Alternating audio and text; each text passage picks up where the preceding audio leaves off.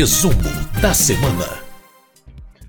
Muito bem, como acontece toda sexta-feira no painel eletrônico e também para quem acompanha o podcast do resumo da semana, agora estamos entrando é, no resumo da semana para conversar com a editora-chefe da Rádio Câmara, a jornalista Ana Raquel Macedo, que traz o que de mais importante aconteceu na Câmara dos Deputados nesta semana de 15 de junho a 19 de junho. Olá, Ana, tudo bem?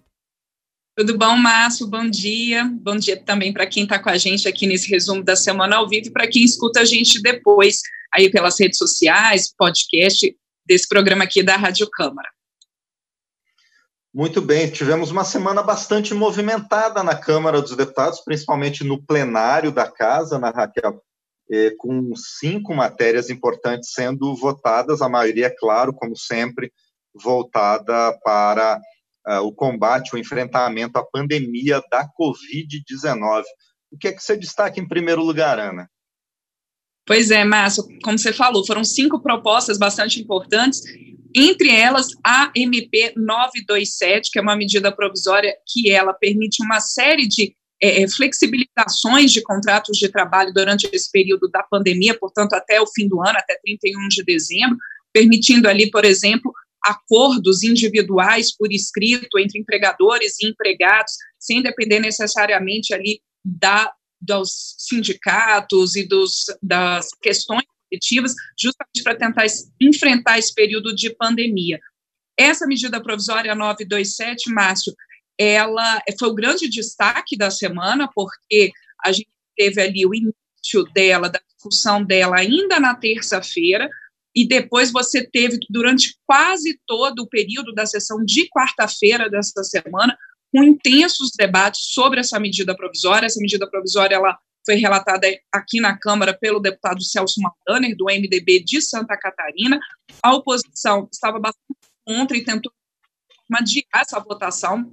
Né? Muitos é, líderes e vice-líderes da oposição se colocando é, contrários a essa medida provisória, porque, segundo eles, há ali uma posição de fragilidade do trabalhador em negociar essas modificações e seus contratos durante o período de pandemia, e alguns itens ali eles colocando como sensíveis, por exemplo, é, uma questão que causou bastante polêmica, massa em plenário, foi a questão do banco de horas, porque por esse texto que foi aprovado pela Câmara nessa semana, se permite, por exemplo, que aqueles dias que, principalmente, é, é, né, o trabalhador teve que trabalhar mais, houve um, um, excesso ali, um aumento da sua jornada de trabalho, que depois isso possa ser compensado de uma forma é, a, a, ali negociada individualmente, individualmente com a empresa, ou que até você possa antecipar, por exemplo, feriados, para que o trabalhador, agora neste período em que às vezes as empresas estão com a sua atividade é, de uma maneira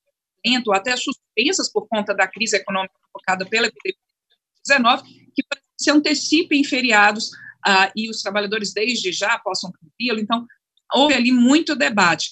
Essa medida provisória, ela mexe também com teletrabalho, com a, a antecipação, como eu disse, de férias, ah, feriados, com adiamento de recolhimento do FGTS, ah, férias coletivas, essa questão do banco de horas, em alguns pontos, como jornadas de trabalho, banco de horas, antecipação de férias, ela se é, é aplica, Márcio, para os domésticos.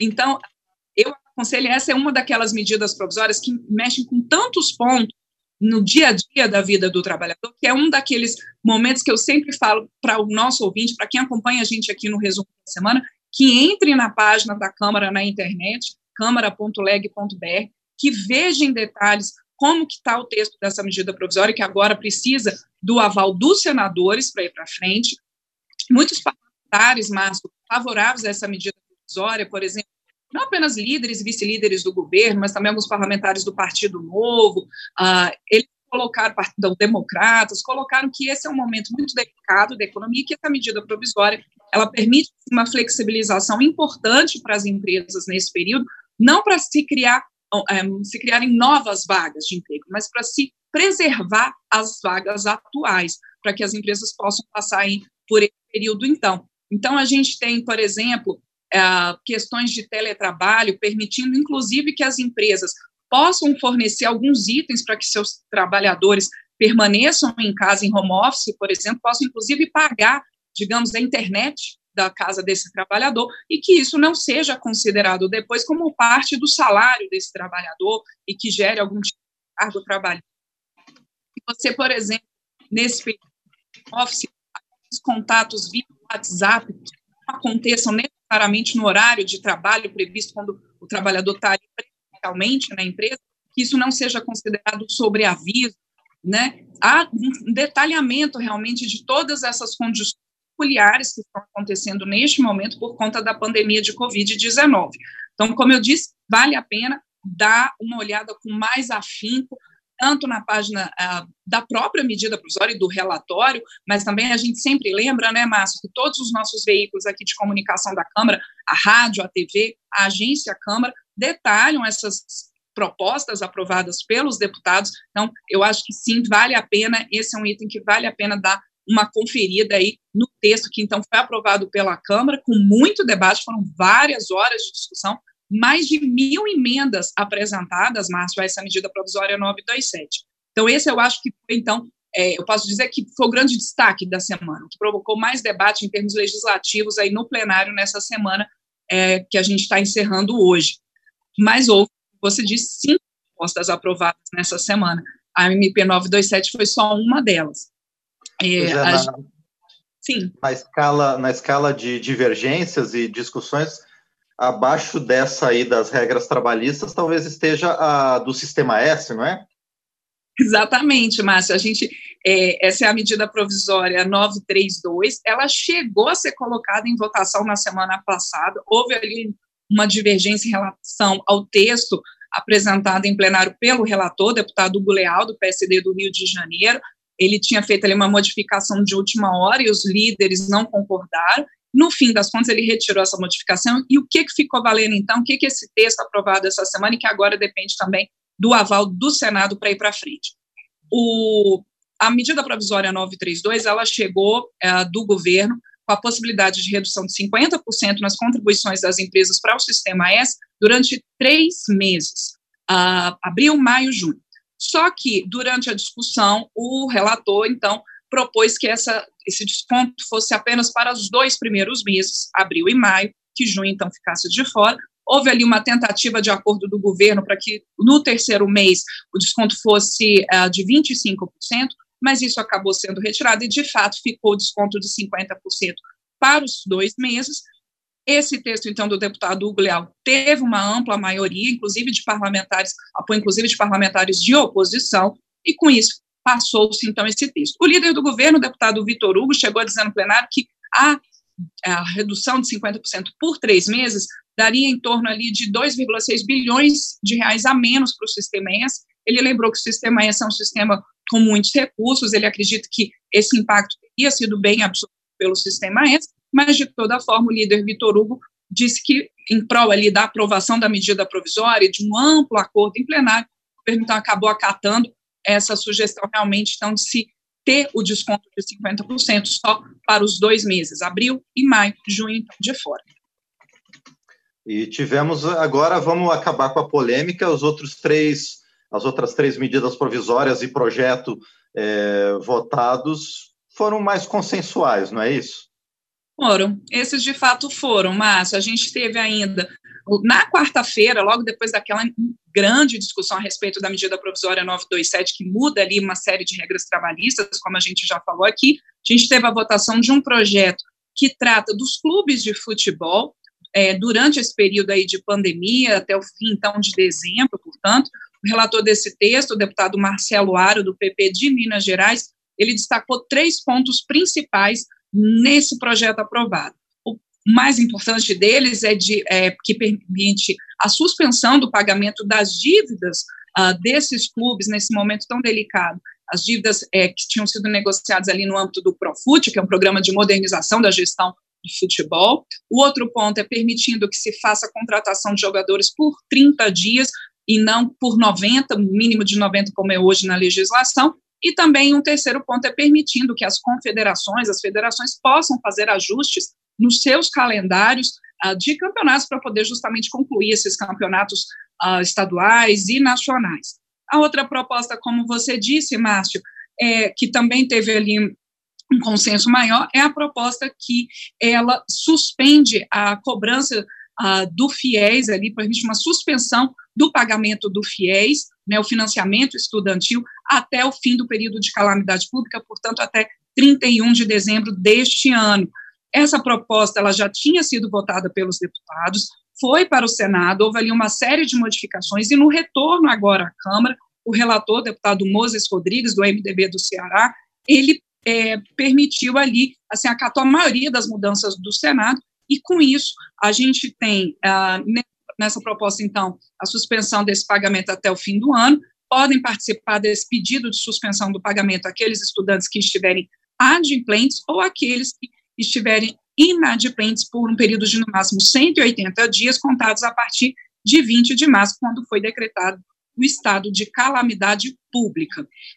E, ah, então, essa questão do FIES, houve ali até também uma certa discussãozinha ali do FIES em relação ao desconto aos profissionais de saúde. O texto original da Câmara, Márcio, previa que os profissionais de saúde que estiverem atuando diretamente no combate à pandemia de Covid-19, que tenham esse financiamento, ainda dívidas do FIES, que eles pudessem ter um desconto nesse seu financiamento a partir do primeiro mês de trabalho aí nesse front. Mas a, a, a acabou perdendo o texto dos senadores, que diz que esse desconto vai ser a partir do sexto mês, e a justificativa, segundo o relator, é justamente para permitir que esses profissionais é, tenham um estímulo e possam permanecer aí nesse, nessa tarefa tão importante de combate à Covid-19 no sistema de saúde. E, por fim, foi aprovado também um projeto que permite aos fisioterapeutas e terapeutas ocupacionais a trabalhar em regime de atendimento virtual. Isso já está sendo permitido excepcionalmente pelos conselhos da área, mas claro que você tem numa lei, né, Márcio, dá uma segurança maior, inclusive para os planos de saúde que atendem essas modalidades. Essa proposta relacionada aos fisioterapeutas e terapeutas ocupacionais ainda precisa também do aval do Senado. Portanto, Márcio, das cinco propostas aprovadas nessa semana pela Câmara, apenas essa do FIES, de suspensão do pagamento das parcelas do FIES, é que vai para a sanção presidencial. Perfeito, Ana. O resto, então, vai ser analisado pelo Senado. E além do plenário, a Câmara também, e dessa vez o Senado, porque teve reunião de comissão mista, teve várias audiências bastante importantes e a gente destaca duas, uma com o presidente do BNDES e outra com o presidente do TCU. Né? E essas audiências tiveram um resultado bastante positivo, não é? Exatamente. Essas, essas audiências, elas são toda semana, né? A gente tem tanto audiências relacionadas nessas comissões, Márcio, à área de saúde, como também à área econômica. E como você colocou, essa daí com o presidente do BNDES, colocando que o banco está é, o banco tem condições é, de aumentar empréstimos e ter mais recursos para esses empréstimos, mas só que há e há uma, é, um reconhecimento disso, há uma dificuldade do sistema financeiro em, em assumir é, é, essas dívidas e essas garantias, principalmente para micro e pequenos empresários, então está se tentando desenhar um novo tipo de crédito para essas micro e pequenas empresas, para que esse dinheiro chegue de fato a ponto. E o, o presidente do TCU, que veio também à comissão mista, é, que acompanha as ações de combate ao coronavírus, em uma, uma reunião até conjunta com a comissão externa da Câmara, e ele colocou ali, o Zé Múcio Monteiro, que já foi inclusive deputado, colocou de que os gestores públicos eles têm que estar desde o início em conversa com os órgãos de controle para que essa fiscalização seja feita em conjunto e não haja surpresas ali no futuro. É preciso que haja um diálogo, um diálogo desde o início.